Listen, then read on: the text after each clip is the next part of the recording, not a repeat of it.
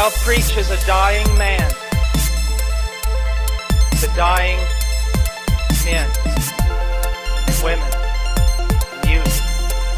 And I will preach as though I will never preach again. So God, God has His reasons for why He saves us in stages, sanctifies us slowly, makes us fill up every day at His pump, lest we forget where the gas comes from.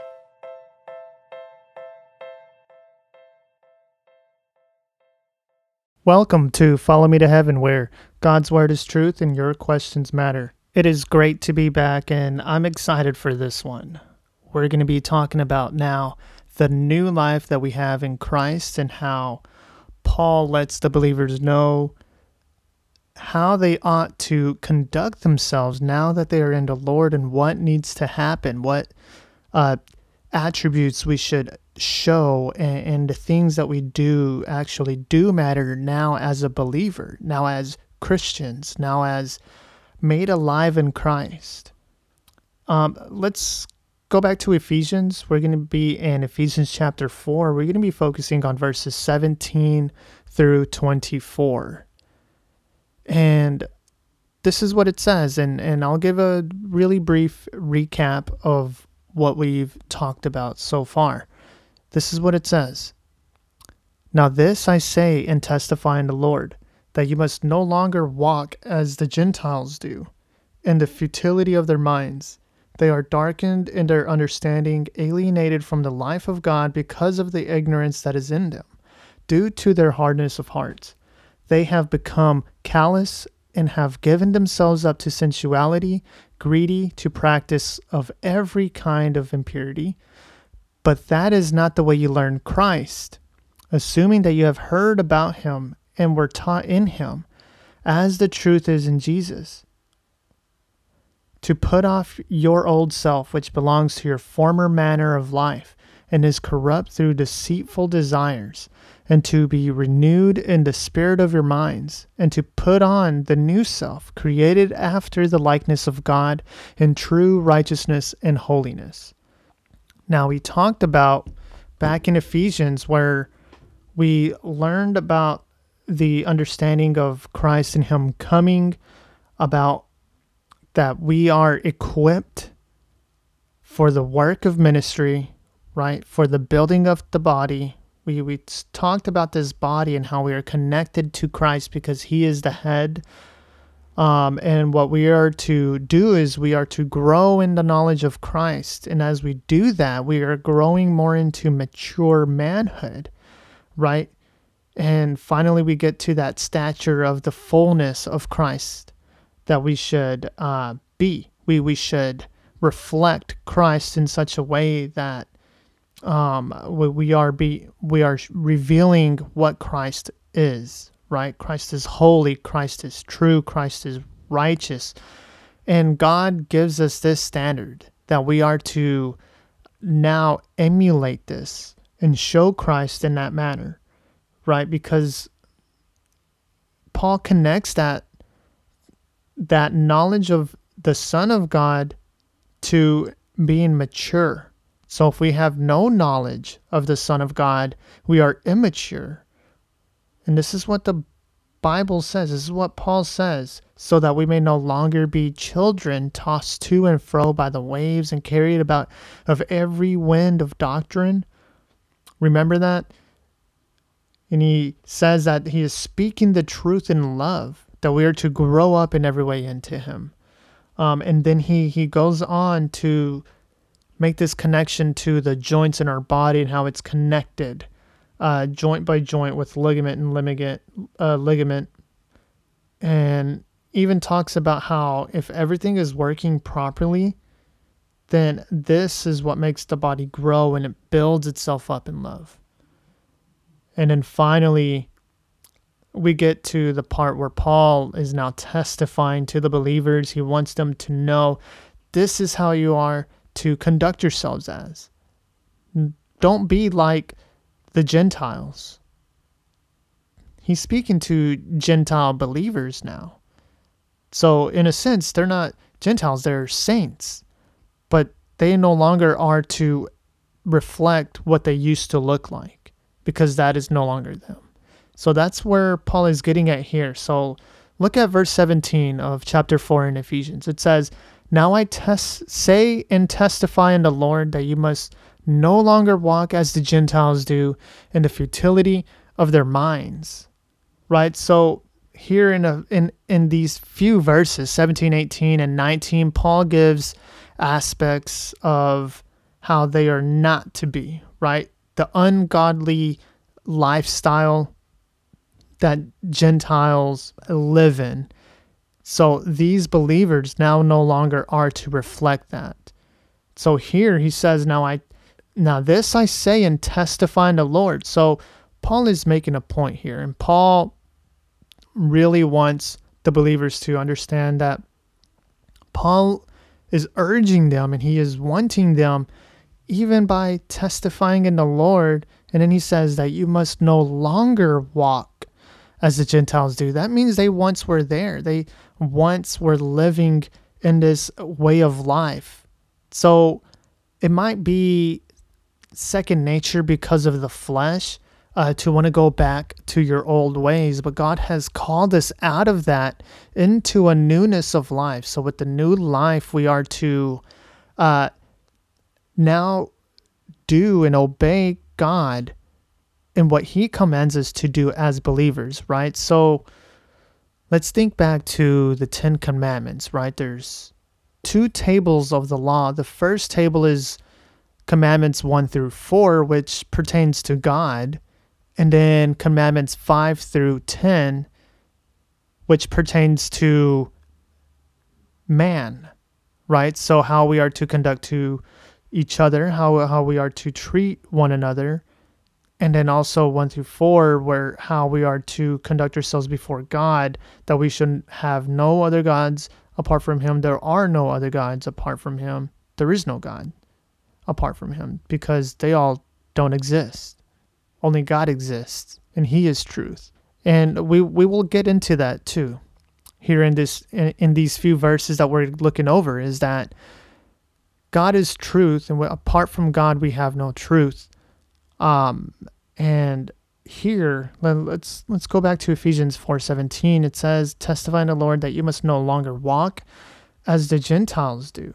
So we see here that this expresses a daily walk or a daily conduct. And Paul is giving this call for the believers to no longer do this because he says, I testify in the Lord that you must no longer walk as the Gentiles do.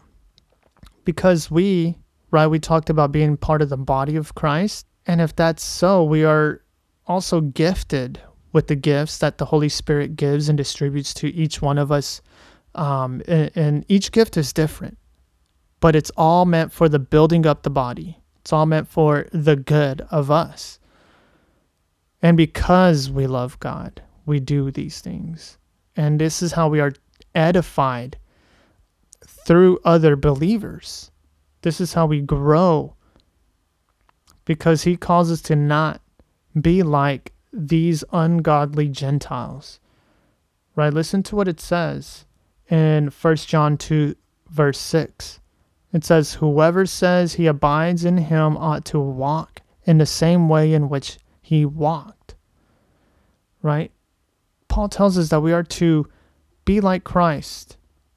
And he gives us examples. And in First John, John tells us the same thing and how we are to if we are abiding by him, then we are to walk the same way in which he walked.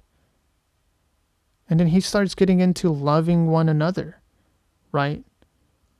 John is known as the apostle of love, right? Because he's always speaking about this love and how central it is. And here, Paul, before earlier, we saw that there is an importance of this love because the body is growing so that it builds itself up in love, it says in verse 16 of chapter 4 in Ephesians. And then it says, in the futility of their minds. So, what is that talking about? Well, In Romans 1:21 it says for although they knew God they did not honor him as God or give thanks to him but they became futile in their thinking and their foolish hearts were darkened. So, because of the rejection of God, they've become futile, or you could say useless, pointless. And that's not how we are to be or think, because it says, in the futility of their minds, their minds are no longer set upon the truth. In us, because we are taken out of darkness and back into light, or brought to life, then we are to have this kind of mindset that it's not futile but it's worthwhile. It's uh, it's a mind that is alive now. It's a mind that can now think properly and rightly because of God. Right? Without God, our minds remain futile. First Peter 1:18 it says, "Knowing that you were ransomed from the futile ways inherited from your forefathers, forefathers, not with perishable things such as silver and gold, but with precious blood of Christ, like that of a lamb without blemish or spot. So you see, this is what we were rescued from. We were rescued from a futile mindset, a futile mind. And here, like when it says Gentiles, is speaking of ungodly Gentiles, right? Gentiles that are apart from Christ or without Christ. One thing Paul likes to do when he's referencing to the believers who were once Gentiles, he calls them saints. And also, we know that any believer who is in Christ is a new creature, is a saint now, right? We are set apart, we're sanctified and being sanctified. Listen to what it says in verse 18 of Ephesians chapter 4. They are darkened in their understanding, alienated from the life of God because of the ignorance that is in them due to their hardness of hearts. So first we are given a ungodly lifestyle that there was a futility of mind. Now we are being told that there's an understanding that is darkened and it says, alienated from the life of God because of the ignorance that is in them. So you see, here now unbelievers are spiritually dead, right? They might be walking around and breathing air, and hearts are still beating. But spiritually, on the inside, they are dead, it says. It says they are darkened in their understanding alienated from the what? From the life of God because of the ignorance that is in them. So there is a kind of ignorance that causes them to be separated from the life source, which is God. And because of that, they are spiritually dead. Right? There is an ignorance of God's truth in them. 1 Corinthians chapter 2 verse 14 this is what it says The natural person does not accept the things of the Spirit of God, for they are folly to him. And he is not able to understand them because what? They are spiritually discerned. There's a problem with their mind, and because of that, there is no way they'll come to an understanding unless God does a miraculous work of regeneration within a man, with, within a person. So, us believers, this happened to us. Now we have a kind of mind that is able to be renewed and is being renewed. And we are called to renew our minds daily. And the way we do that is by reading God's word, meditating on God's word, because it is alive and active and it helps us and it refines us to be more like Christ, because that is the purpose. And that glorifies God because now we love God, we love neighbor, right? They are darkened in their understanding, it says, alienated from the life of God because of the ignorance that is in them due to their hardness of hearts. Listen to what it says in Mark chapter 3 verse 5. It says, "And he looked around them with anger, grieved at their hardness of heart, and said to the man, Stretch out your hand." So this is Jesus telling the man to stretch out his hand. He stretched it out and he his hand was restored The Pharisees went out immediately, held counsel with the Herodians against him, how to destroy him. The Pharisees saw that and immediately held counsel and they tried to see what can they do to condemn him for doing such a work. But what was Christ doing? He was showing his power. Here it says that he just told the man to stretch out your hand and he stretched it out and his hand was restored. You see, there was displeasure with human sin, and we see righteous indignation from Christ, and Christ still healed this man.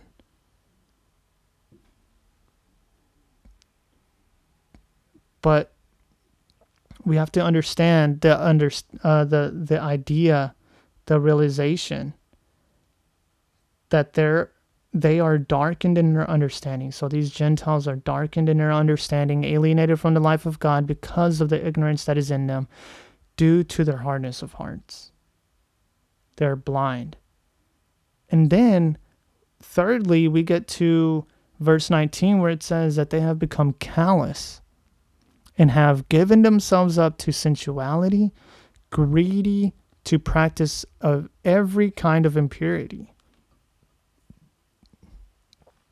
So now there's a insensitivity uh, to the man of their morals, right? So there's a moral insensitivity among them. And it says they turn to sin, and as they turn to sin, to turn their backs to God, they've become callous and have given themselves up to sensuality, greedy practice of every kind. And that's very similar to what it says in Romans 1:24. It says therefore God gave them up in their lusts of their hearts to impurity, to the dishonoring of their bodies among them themselves. And this is what happens when you're cut off from God, that you do evil and you continually do evil, and not only that, you want to do evil. You see, there's a problem with the world who says that God is unfair because we can't help ourselves uh, with our sin. So, how dare God send anyone to hell if it's not in our ability? Well, the problem is the first Adam, right? Back in back in the garden, he was actually he was made upright. God created man and he says it was very good. He saw his creation and it was very good. And what happened there? Well, he was unstable in his way in a sense that he was led astray through deceitful schemes, ate the fruit and fell. And now, because of that, there was a imputation that happened to us as well.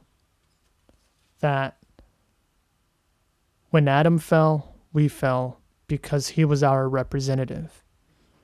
And this is why Christ came into the world is to save us from this sin but but the idea here is that they have become callous. They have given themselves up to sensuality. You see god gives them over they also give themselves over. By them giving themselves over means that god gave them over to their sins because that's what they want to do. You see once we were once there as apart from christ before christ entered our lives, before He changed our hearts, we lived in this, we loved to sin. And even now, we continue to sin in a way that we, we hate it, but because of our flesh, we still fall, right? It's not that we walk up and then we want to sin, but there's still sin within us that God is cleaning out. God is refining us and renewing us. And this is done through the Holy Spirit. God is indwelled within us and He's weaving through our hearts and cleansing it, right? And and there's a difference here. The Gentiles instead, they are actually they have become callous. There's a hardening that is happening that they are doing within themselves. And here it says given up to sensuality and purity. Right? Unbelievers are depraved in their behavior. And here we see that this kind of impurity, practice of every kind of impurity, uh, they're turning their sin into idols and, and they are desiring their sin. They are desiring these false idols, which is causing them to be blind in their understanding of everything and anything because remember, God is truth. And here it says that they have become callous and have given themselves up to sensuality, greedy practice of every kind of impurity. And then we finally get to verse 20. It says, But that is not the way you learned Christ. Right? So in verse and it and then it says in verse 21, assuming that you have heard about him and were taught in him as the truth is in Jesus. Right? So they learned Christ, they heard Christ, and they were taught Christ. And these are descriptions of salvation, right? So when the gospel is preached, we preach Christ and Him crucified. We believe it, we understand it, and now we grow, right? So we are not only changed, right? We, we are not only made into a new man, but we are to grow in this new man right? And as we are growing, we are learning Christ, we are being taught Christ, and we are being taught everything there is to know according to what God has given us, revealed to us in His Word. And that's what should be taught and told in your household, at your church, and reflected upon and, and learned more upon wherever you are, right? We are to reflect Christ and continually reflect Christ. There is no off switch. Because that is not the way you learn Christ, as Paul says. We learn Christ in such a way that there is not one time that would grant us, okay, um, only for five minutes you can, uh, you can do evil, you can sin, and then after those five minutes, uh, just come back no, as believers, we are to continually uh, prove ourselves holy by being more set apart. And as the days go on, I should be more sanctified tomorrow than I am today. And that's only done by the renewing of our minds. Right? Verse 21, it says, assuming that you have heard about him and were taught in him as the truth.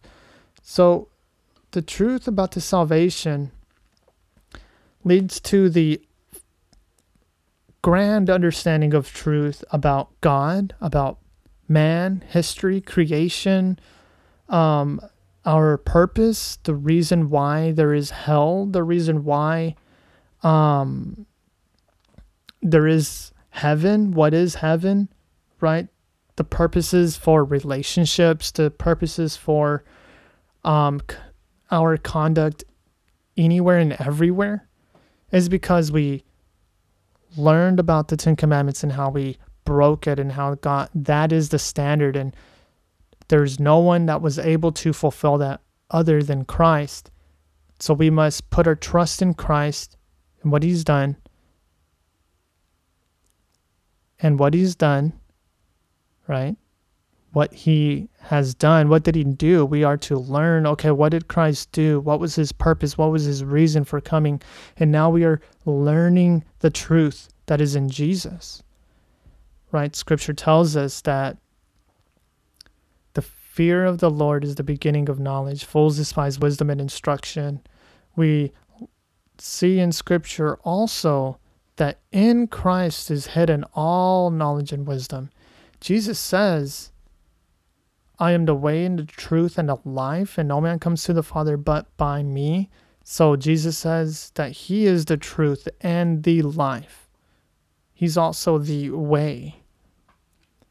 Right? So we are to follow the way. And then what it says in verse 22 to put off your old self, which belongs to your former manner of life and is corrupt through deceitful desires. So listen to what it says in Colossians chapter 3. So this is a cross you you can cross reference between Ephesians and Colossians. It's um, because there's a lot um, that is similar in Paul's writings of these two epistles but there's differences as well. And in Colossians chapter 3, he actually gives examples, right? So he first says, If then you have been raised with Christ, seek the things that are above. So this is Colossians chapter 3, verse 1. It says, If then you have been raised with Christ, seek the things that are above, where Christ is, seated at the right hand of God. Set your minds on things that are above not on things that are on earth. For you have died, and your life is hidden with Christ in God. When Christ, who is your life, appears, then you also will appear with him in glory. And then he gets in, in verse 5. He says, Put to death, therefore. In the NASB, the New American Standard Bible, uh, it says, Consider dead. Consider these things dead. And what is it? what is earthly in you sexual immorality, impurity, passion, evil desire, and covetousness, which is idolatry. On account of these, the wrath of God is coming. And these you too once walked when you were living in them, but now you must put them all away anger, wrath, malice, slander, and obscene talk from your mouth. Do not lie to one another, seeing that you have put off the old self with its practices and have put on the new self, which is being renewed. Renewed in what? Renewed in knowledge after the image of its creator. So, this is why we are to grow more into the knowledge of Christ, that we no longer are to emulate and show off our old self but instead we are to show that we are created into a new person in Christ. And in verse 23, and to be renewed in the spirit of your minds. So this is really close to Romans chapter 2 verse 2 where it says do not be conformed to this world but be transformed by the renewal of your mind that by the by testing you might discern what is the will of God, what is good and acceptable and perfect. So you see, when we become Christian, God gives us a new desires, new more these morals uh, that we are capable of uh, fulfilling now. Right? We desire less to lie. So now, whenever we do uh, come to a point where we see an opportunity to lie, but because God is in us, the Holy Spirit does not desire for us to commit that sin. So now we are grieving the Holy Spirit when we do lie. But if but now we are given this moral capability that we can actually restrain or refrain from lying. And we can actually tell the truth, and it feels good to tell the truth because we know that um, we have overcome this temptation to lie. But instead, we know that that's not how we learn Christ. Christ is truth. And if we lie, we show our unstableness of our flesh. But again, our desires have changed, and now we desire to tell the truth instead of desiring to lie. We don't desire that anymore. We shouldn't desire that anymore. We shouldn't lie.